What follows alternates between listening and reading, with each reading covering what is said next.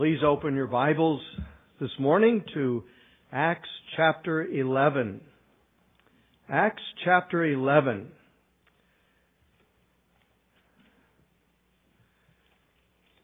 We have spent several messages on chapter 10, which is, as I've said each time, is a vitally important passage of Scripture.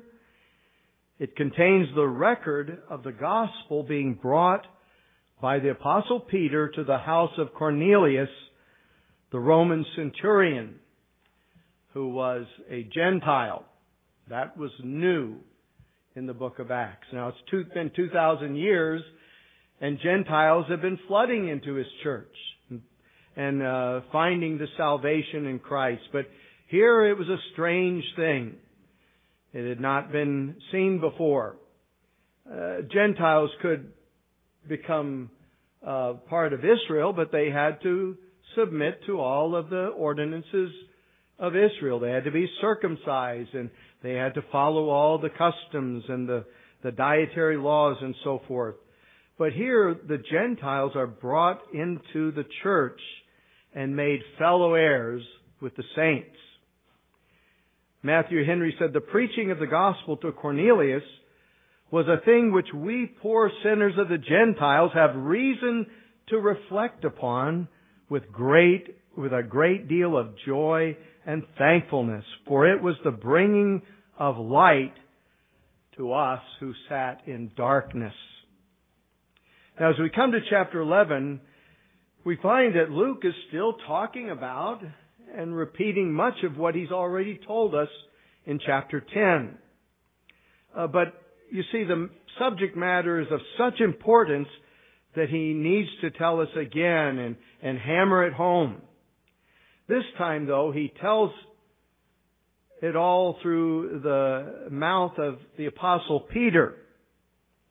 And uh, in verse 1 of chapter 11, it tells us that the disciples, uh, now the apostles and the brethren who were in Judea, heard that the Gentiles had also received the Word of God. So they're in Caesarea. That's where Cornelius lived. But now all the way over in Jerusalem, they've heard the Word. The news has gotten out.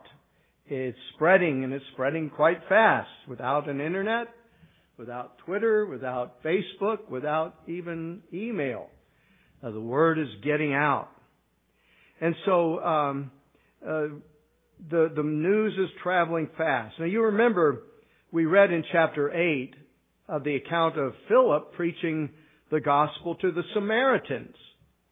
And the Jews and the Samaritans had a long standing animosity toward one another. In fact, the Jews had no dealings with the Samaritans and now Philip, a Jew, preaches the gospel to the Samaritans. They believe and are baptized and, and that news traveled fast and is, it was of such significance that we're told that when the apostles who were at Jerusalem heard that the Samaria, that Samaria had received the word, they sent Peter and John to them to verify what's going on and then to lay their hands upon them so that they too would receive the Holy Spirit of God. Now this time, they heard that the Gentiles had also received the Word of God. Now this is really big. It was big when the Samaritans believed, but now the Gentiles have believed. Uh, they don't need to send an apostle though, or a delegation to check it out in this case because an apostle is already there on site. Peter, the chief apostle. And he on his own accord, he, he leaves Caesarea and he comes up to Jerusalem. And when he arrives, well, they have some questions for Peter. When the news of what happened in Caesarea reached Jerusalem, it wasn't received with unbridled enthusiasm. Uh, initially, though, what we see is a grave concern, and they call upon Peter to give an account of his actions in verses 2 and 3. And when Peter came up to Jerusalem, those of the circumcision contended with him, saying, You went to uncircumcised men and ate with them. Exclamation point. That was a big deal. That was a very big deal. Uh, Peter's critics, who, who were they? Well, it says they were of the circumcision. Now, some have taken this to mean it was a certain party of the circumcision, but it doesn't need to be taken that way. It's really speaking about the Christians because they were all circumcised Jews. They were Jewish Christians. Uh, these were the ones who took issue, who were concerned about what Peter was doing. Uh, Al Mohler speaks of circumcision. He says, circumcision therefore was no trifling matter. It marked the fact that Israel was separate from the nations and holy before the Lord. God is the one who gave circumcision to Abraham, and he was to circumcise his descendants. Again, Mohler says these Jewish Christians, however, didn't understand that salvation was not only for the Jews, who had waited for hundreds of years with great expectancy, but also for the Gentiles. If we disregard Israel's long history and the serious call to holiness represented by circumcision, we may be tempted to believe that these Jewish Christians in Acts 11 are exhibiting nothing more than unwarranted and ugly prejudice. And I appreciate that he says that because we could jump to that conclusion, but it's not necessarily so. Now, they did have prejudices. Uh, they they uh, had, had, some wrong thinking in, in, in what they thought of the Gentiles, no doubt.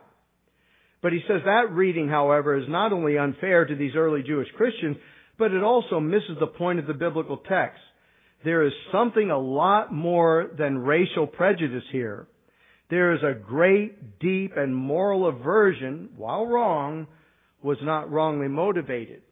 Uh, to to be in contact with the Gentiles would be in contact with with the wicked world, and they wanted to be separate from that, which is all good and fine. Uh, however, they they're questioning Peter. They're questioning, "What are you doing? What were you doing?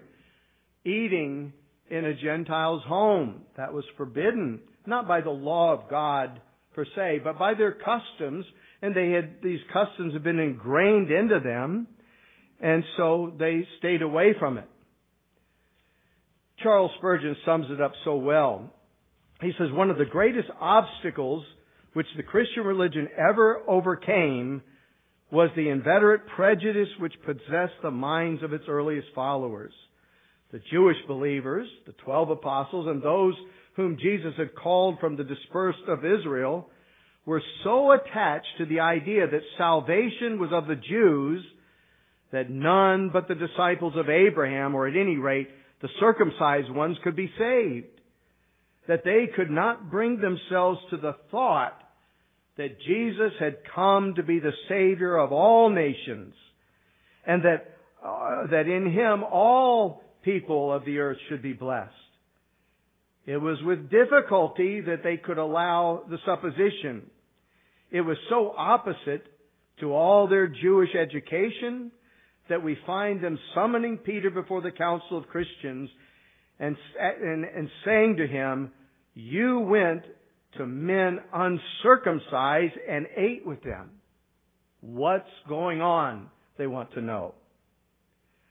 Well, no doubt Peter anticipated this objection.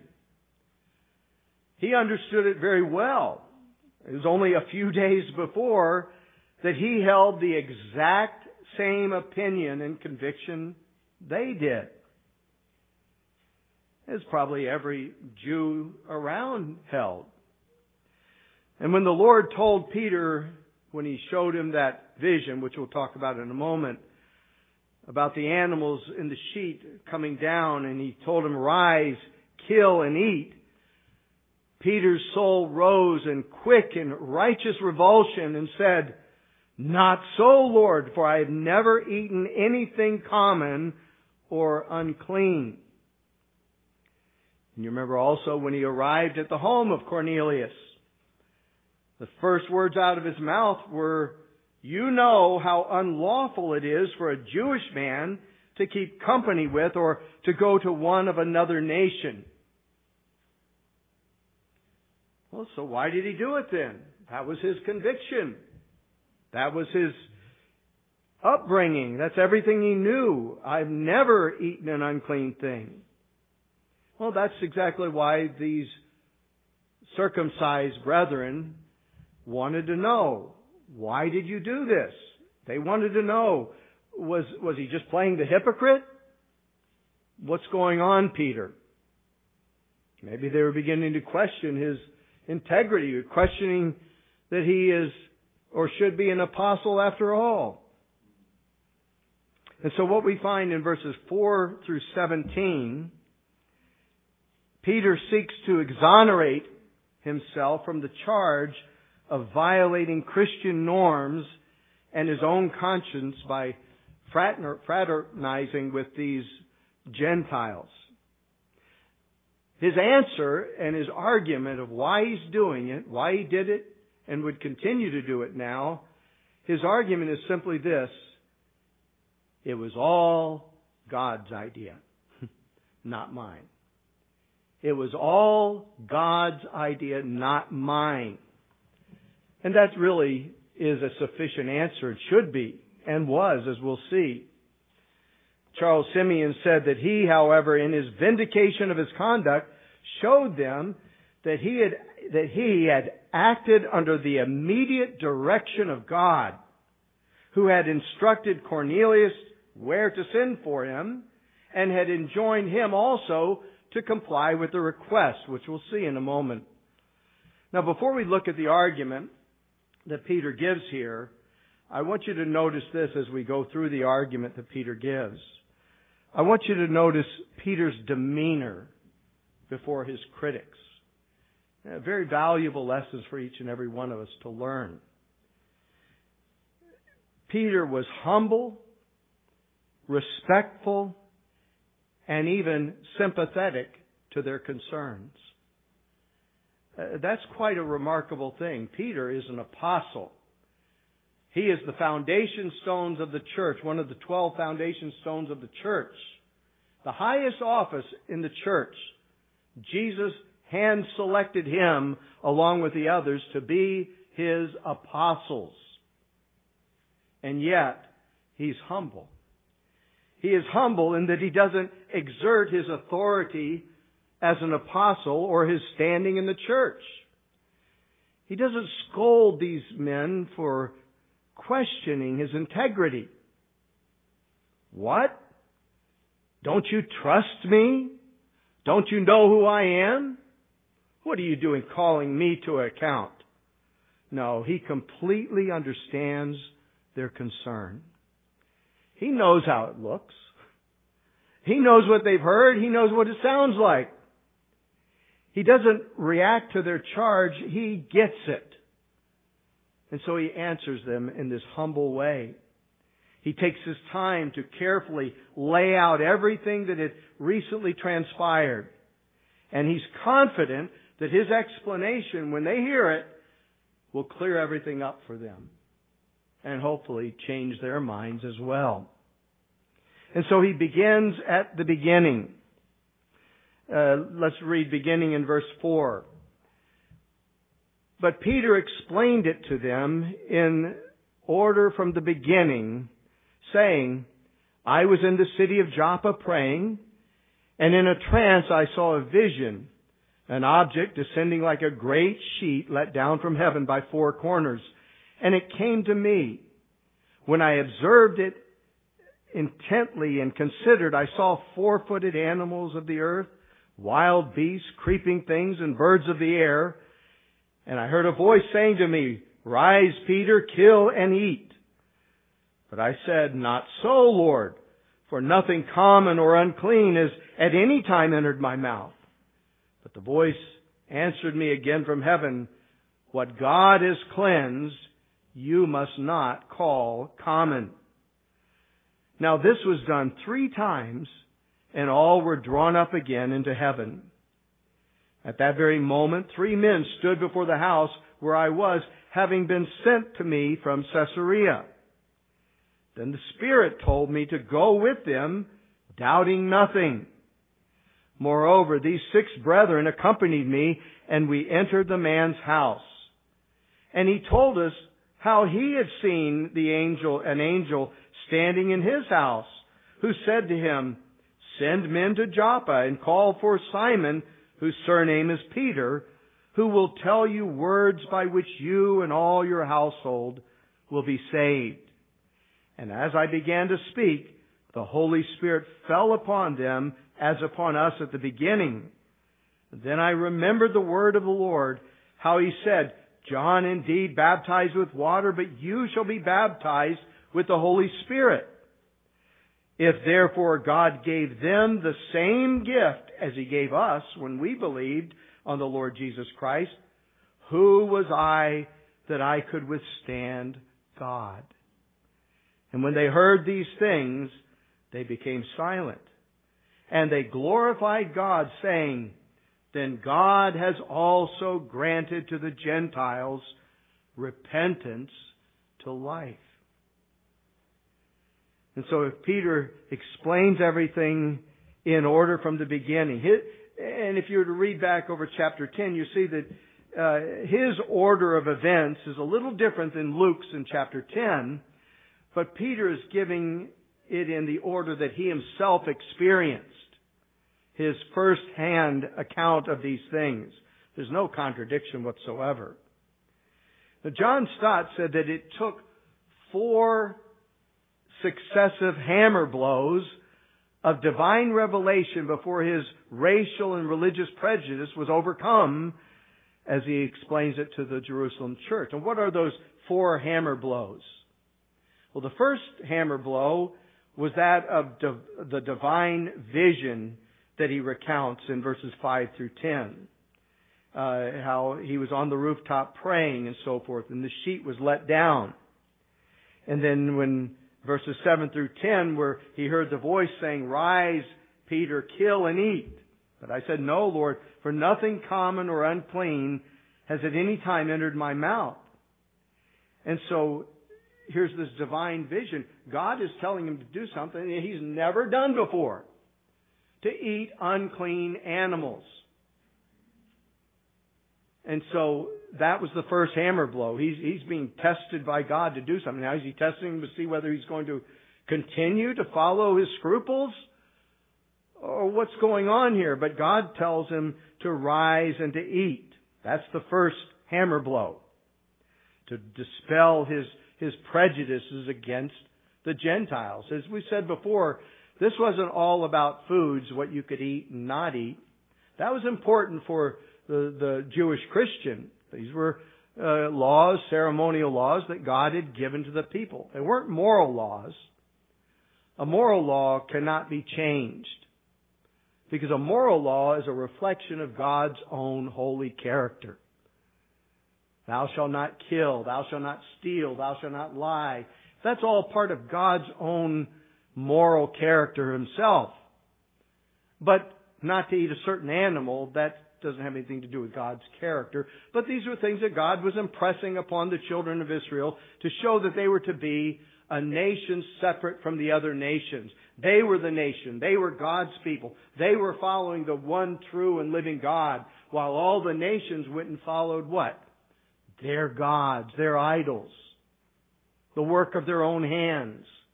But Israel, they had the Lord God who made the heavens and the earth as their God and they were his chosen special people. And they were to be separate from the other nations. And this is one of the ways which God was underscoring how they were to be separate from the other nations. And then when God chose to take that away, he had the perfect right to do so. It fulfilled his purposes in time, and now God says to take and eat. There's the first hammer blow. The second hammer blow, uh, well, God told him, what God has cleansed, you must not call common. That's the first hammer blow. When God tells him, you can eat it. God said it. That settles it. If God said you can do it, you can do it. The problem with a lot of people in our day, they say, God said I could do this when God never said it. So where did God say it? Is it in His Word anywhere? Does He show it in His holy Word? No. I had a dream, or, I had a thought, or an impression, or something of that sort. Well, if it doesn't line up with the Word of God, then it's your thoughts or it's the devil's thoughts. It's certainly not God telling you to do something if it goes against His own holy word. But here God told him, what God has cleansed you must not call common. And God did it three times. And it was taken back up into heaven. He impressed upon him, you do what I tell you to do. The second hammer blow was that of divine command. And that's when we see these unexpected, the unexpected arrival of these three men from Caesarea, verses 11 and 12. At that very moment, as soon as that vision had finished, three men stood before the house where I was, having been sent to me from Caesarea. Now he didn't know that at the time. That was explained to him later, but the Spirit, notice verse 12, then the Spirit told me to go with them, doubting nothing. So God told him, you go with these men. Wherever they lead you, you go. Alright, there's a hammer blow. He knows now they're, these are Gentiles. And he's to go with these Gentiles to a Gentile's home. They explained to him, they've come from Caesarea, they've come on behalf of Cornelius, this Roman centurion, and he received a, a, a visitor, an angel, who said to come and get you and bring you back to him so that you can tell them how to be saved. And so there's another hammer blow. He's got to go. Why? Because God told him to go. God told him, you go with them. And then notice also there at the end of verse 10, uh, or I'm sorry, at the end of uh, verse 12, uh, moreover, he points to these men, these six brethren accompanied me when we entered the man's house. So, so these men went with him. Uh, uh, these six brethren came with him to go to Cornelius' house. Now, uh, this is important to help uh, help these brethren in Jerusalem to understand what happened. You see, in, in chapter 10, verse 45, these these six men that went with him are identified in verse 45 of chapter 10 as those of the circumcision who believe. These were Jewish Christians, circumcised Christians. Come with me. You're going. I need you to be with me. I don't know what's going to happen. I don't know what's going on, but you come with me. Why? Well, the Bible says at the mouth of two or three witnesses, let every word be established. And so that's why they're coming, to be witnesses. Now you say, well, Peter, why do you need a witness? You're an apostle. He understands that even he, an apostle, needs a witness. He doesn't want to, there to be any doubt in anyone's mind about what happened. And so he goes, and he doesn't even know what's going to happen at this point. But something significant is going on, and so he brings these six men with him to the house of Cornelius. And then when Peter goes on to Jerusalem and is going to give an account of what happened, he brings these six men with him to Jerusalem. They weren't just company, they were witnesses. The third hammer blow was that of divine preparation. Uh, Peter explains that when he gets there to the house of Cornelius, that he is, it is explained to him that Cornelius also had a visitor from heaven. Uh, notice in verses 13 and 14. And he told us, he doesn't mention him by name, but he's speaking of Cornelius, and he told us how he had seen an angel standing in his house, who said to him, Send men to Joppa and call for Simon, whose surname is Peter, who will tell you words by which you and all your household will be saved. So, there's another confirmation. God is doing something here. God is doing something. This isn't Peter's idea. Let's go, let's go on to Caesarea. Maybe we can find someone to evangelize there. No, God is directing him, guiding him. But he's also over in Caesarea guiding this man, this Gentile, telling him to send for Peter. And so there's that blessed coordination. God is working. Divine preparation. Well, God had removed the obstacles, you see.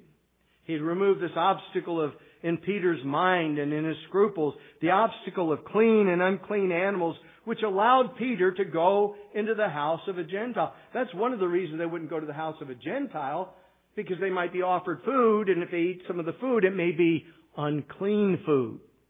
You don't need to worry about that, Peter. Everything's fine. What I say is clean, let no one call unclean. So he doesn't have to worry. God removed that obstacle. And then God spoke to Peter and he tells him, you go with them. They're down there waiting for you. You go with them. He goes down there. Sure enough, they want them to go with him. They want him to go with them. And then the instruction given to Cornelius by the angel confirms it all. When he gets there, he realizes I'm in the right place where I belong to preach the gospel to this man and his household. No doubt about it.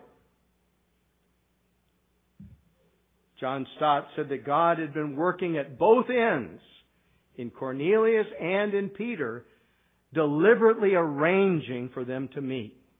And Peter sees it, and he sees it clearly. There's no doubt. He received a vision, Cornelius received an angel of the Lord. Everything is worked out just the way God said it would. But the real clincher is this fourth and final hammer blow, this final revelation to Peter uh, that uh, was this divine action from God. Verses 15 and following, it says, And as I began to speak, as I began to preach, the Holy Spirit fell upon them as upon us at the beginning the Holy Spirit came upon them. Now, if you look back in chapter 10, we, we read of this account um, in verse 44. While Peter was still speaking these words, he'd been preaching the gospel to them. And when he says here in chapter 11, uh, as I began to speak, it fell, you don't need to take that literally, that he just opened his mouth and said a couple of words and the Holy Spirit came. We read that it's more involved than that. Uh, but it's still, it was interrupted. It says, while Peter was still speaking these words, the Holy Spirit fell upon all those who heard the word. And those of the circumcision who believed, those six men who came with him, were astonished, as many as came with Peter, because the gift of the Holy Spirit had been poured out on the Gentiles also. That's the amazing thing. On the Gentiles also, for they heard them speak with tongues and magnify God. Tongues, I believe here, is not something that every Christian should expect, but this was a very unique and special situation, just like Pentecost was, that God was showing a sign that He was pouring out His Spirit upon all flesh. But here, notice um, that uh, uh, He says it, the Holy Spirit fell upon them as upon us at the beginning. He's referring there to the day of Pentecost when the Holy Spirit was poured out upon all flesh. As Stott said, it was the extraordinary similarity of the two events that struck him. He knew what happened several years before at Pentecost. And now he sees it right here happening again, the exact same thing. But now, it's not to believing Jews, this is to believing Gentiles. The same thing is going on here. And verse 16 says, Then I remembered the word of the Lord, how he said, John indeed baptized with water, but you shall be baptized with the Holy Spirit. That's what Jesus said to him, to all of the disciples in chapter 1 of Acts, verse 5, as he's giving them the Great Commission, telling them to wait in Jerusalem for the, for the promise. And how he says, John indeed baptized with water, but you shall be baptized with the Holy Spirit. And um, it's interesting that here Peter says, and then I remembered what Jesus said. That's a, that's a promise that Jesus gave to his disciples in the upper room before he was crucified. He told them that when the Spirit comes, he will bring to your remembrance all that I've said to you. Then I remembered what the Lord said. God's Spirit reminded him. That was a, that's one of the works of the Holy Spirit. He'll, he will remind you of everything I've said. Now I believe that he meant that promise in a very special and unique way to them as apostles. They would be vehicles of divine revelation. And as they're writing these books and as they're recalling his words, the Holy Spirit would, would bring to their mind everything he said. He said a lot. Remember, he said, I have many things to say to you, but you cannot bear them now. But when the Holy Spirit comes, he will remind you. He'll remind you of those things that I said. But I also believe that he does this for every Christian. He brings his word to our remembrance. He, he brings his word. We may be in a particular situation. We may be talking to someone or, or trying to give them some kind of counsel. And God will bring a verse you haven't thought of in, in a long time or, or a passage or some truth from the scriptures. He'll bring it to your mind and you can use that as you seek to counsel them and give them God's counsel, not your own. Al Mohler said this is in part how the Holy Spirit ministers the Word of God to us, bringing to our mind in times of need. Maybe we're going through a particular trial and we remember, the Lord is my shepherd. I shall not want. He is the one who leads me beside the still waters. He's the one who leads me into green pastures. He is the one who takes care of me. This is why it's very important for us to follow the admonition of Paul who said, let the word of Christ dwell in you richly. Christians need to be in the Bible, reading the Bible, memorizing the Bible. The Holy Spirit will take that and bring it to your remembrance. I remember even soon after I became a Christian and I, I went off to Bible college uh, just a few years later and I was amazed at the scriptures that I remembered from being a child, even before I was a Christian verses I'd heard the preacher use or I had to memorize in Sunday school, those things just came back to my mind. The Holy Spirit brought it to my mind. Well, here Peter says, Then I remembered, verse 16, the word of the Lord, how he said, John indeed baptized with water, but you shall be baptized with the Holy Spirit. If therefore God gave them the same gift as he gave us when we believed on the Lord Jesus Christ. He's remembering this and seeing the parallelism here. This has actually been called the, the Caesarean Pentecost. Not the Jerusalem Pentecost, but the Caesarean. It's the same thing is going on here. And now he's putting two, two, two and two together. And he says, Who was I that I could withstand God? You see, the vision that he received of the animals, the command to go with these men, the preparation that he had prepared Cornelius for this as well, and then the action of God when he came and preached, the Holy Spirit fell upon them just as he did on them. Together, they demonstrated conclusively, as Stott says, that God had now welcomed the believing Gentiles into his family on equal terms with believing Jews. Now that was the thing that was hard for these Jewish Christians to swallow. They didn't ima- couldn't imagine that these Gentiles, these idol worshippers, these who walk in darkness, these who uh, who have no thought of God in their minds, that they could become part of the church. But that's exactly what he saw. That's exactly what he concluded.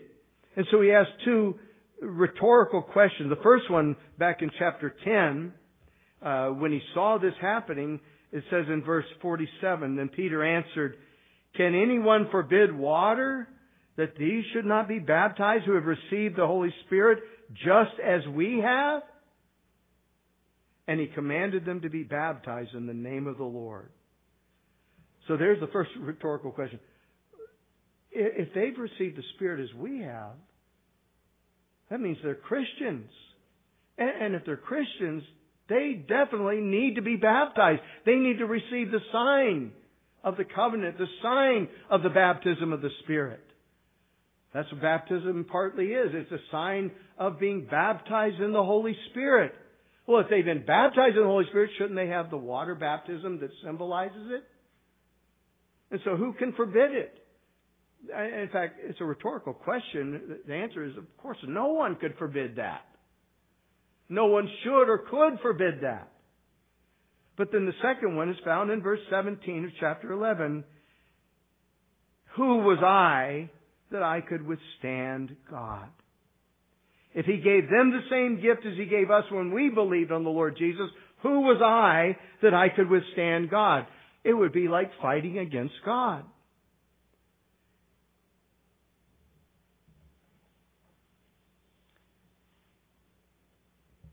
That's an amazing thing. But that's the principle they're trying to live by. We've seen it in the book of Acts. When they were preaching, Peter and John were preaching, and they were arrested by the same people who arrested and crucified the Lord Jesus Christ. And they were forbidden to preach in the name of the Lord Jesus. And Peter said, to obey God or men, you be the judge. In other words, we're going to obey God. We follow what God says, not what you say. We follow what God says, even if it goes against all of our scruples, even if it goes against all of our customs, our traditions, we're going to follow God. Who could forbid it? Should we withstand this if He gave them the same gift that He gave us? And then look for briefly here at the response of the brethren in Jerusalem. Twofold response. It says in verse 18, And when they heard these things, they became silent. And they glorified God, saying, Then God has granted to the Gentiles repentance to life. Isn't that an amazing response? First of all, they had no more arguments. There's nothing they could say. That's an amazing thing. When somebody is dead set on one thing, they have a strong opinion, and you try to reason with them, they go, hmm, that makes sense. that doesn't happen very often, I don't think. We get so entrenched in our opinions and our ways that we're not going to be moved. Peter, you did something you should not have done. And we're going to hold your feet to the fire. And Peter begins to explain it. And When they're done, they go, hmm. They couldn't withstand his logic. It made perfect sense. And this shows us about these men who had these scruples. This shows us that even though they had some, what we might call legitimate questions about what was Peter doing, they were still willing to listen and to learn and to change their opinions on things if they could be convinced. They're not ready just to change their opinion. There are a lot of people like that. Oh, you think that, or most people think this? Okay, I'll start thinking that. Or I'll start believing this or that. No, I don't mean that. But they listened like the Bereans. They received the word with all readiness of mind, and they searched the scriptures to see whether those things were so. They were more noble minded. So these men who had this objection and, and contended with Peter, they weren't so entrenched in their views that they wouldn't listen to sound reason. Reminds me of Martin Luther. When Luther stood before that diet at Worms, when he was told to recant his writings, he had written many things on justification by faith and other things, and he'd written things, and they told him to recant, or you're going to die. And he said, unless I'm convinced by the testimony of Holy Scriptures or by evident reason, I cannot and will not recant. But he also said before this, he said, if you can show me I'll be the first ones to throw these books in the fire. But unless that, unless you can convince me by the scriptures and by good solid reason, I cannot and will not recant because acting against one's conscience is neither safe nor sound. Here I stand, I can do no other. God help me. That should be our attitude. Not This is my opinion and I'm never going to change. But this is my opinion and I'm not going to change unless by sound reason and scripture you show me I'm wrong. Then I'll change. And if we're willing to do that, that's a good place. That's a very good place. I don't mean that we should be changing here and there and all over the place for no good reason or just because out of popularity this is the new thing. But it must be because the scriptures teach something. And if the scriptures teach it, we need to believe it. Take heed to yourself and to your doctrine, Paul says. Hold fast to the things you believe. He told Timothy to hold fast to the things he's learned and been assured of, knowing from whom he had learned them, that the scriptures, being the Word of God, is where he's learned them. Hold fast to that.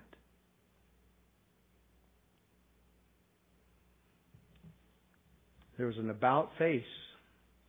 They listened carefully and they were persuaded by Peter's account of the visions and by his sanctified logic. And it says they glorified God. They rejoiced in God's great sovereign mercy in extending salvation to the Gentiles. This was something to rejoice in, to praise God for. Not, oh, now what are we going to do with these Gentiles? No, they rejoice because God did something. You see, that's what's happening in this whole passage. God is doing something. That's what the whole book of Acts is about. Some say it's the acts of the apostles. No, it's the acts of the Lord Jesus Christ. It's the acts of the Holy Spirit. God is working. God is working. Christ is building His church and the gates of hell will not prevail against it. This is what God is doing. And they recognized and got on board with it. And that's what you and I need to do. What we see taught in this passage is, is the supreme and overriding authority of God. It may go completely against your long held traditions. But if your traditions aren't based upon God's Word, then they ought to be relinquished. If the things you thought the Bible said, but it doesn't really say, by the authority of God, you should renounce them. This passage also speaks of the sovereign mercy of God to sinners. Look what God did. God was saving sinners, all kinds of sinners. All kinds of sinners. He saved not only these apostles, but He saved these Gentiles. And I, I love the way these men put it, that God has granted to them, has also granted to the Gentiles repentance to life. You see what they're saying in this? They're saying God, saying God also granted them that means God granted us that same gift. And repentance, like faith, is a gift of God. It is the gift of God, not of works lest any man should boast. Faith, to believe, is God's gift.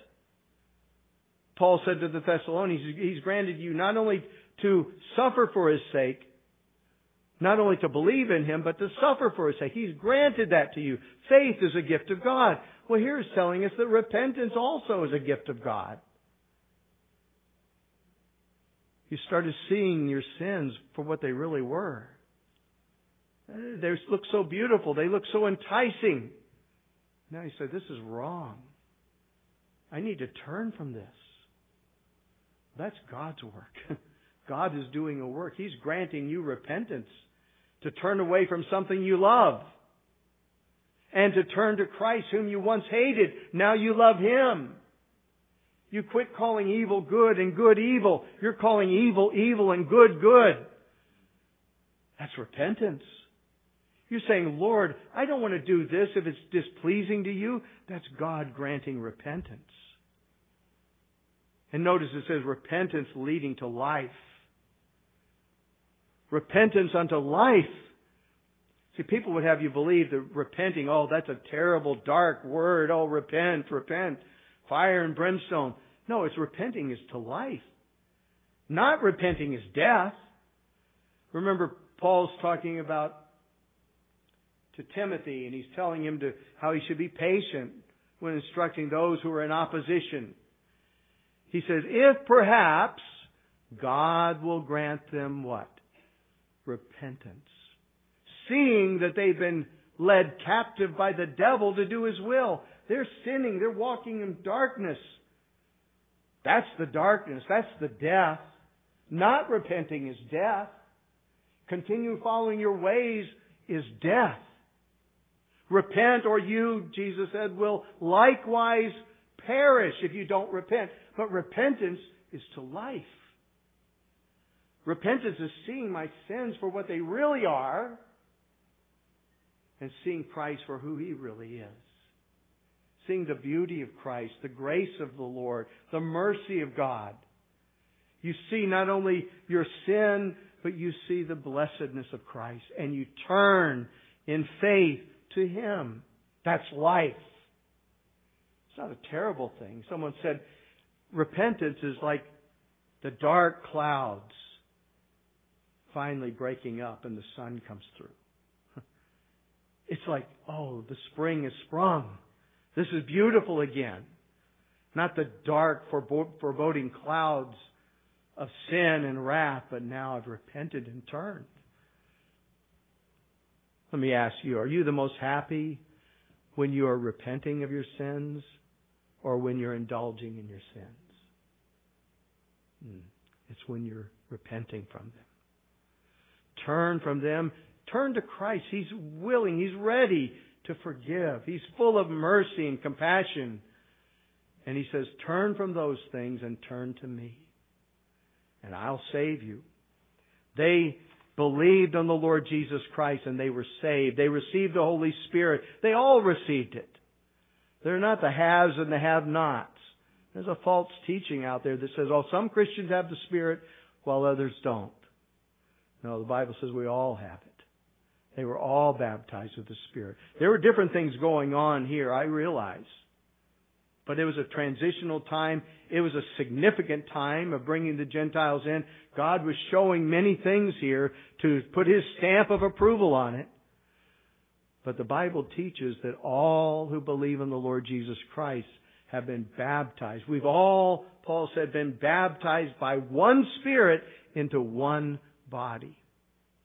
If you turn from your sins and turn to Christ, you're baptized with the Spirit. He indwells you. He gives you strength. He gives you joy. He gives you direction. Let's turn to Him now in prayer. Father in heaven, thank you.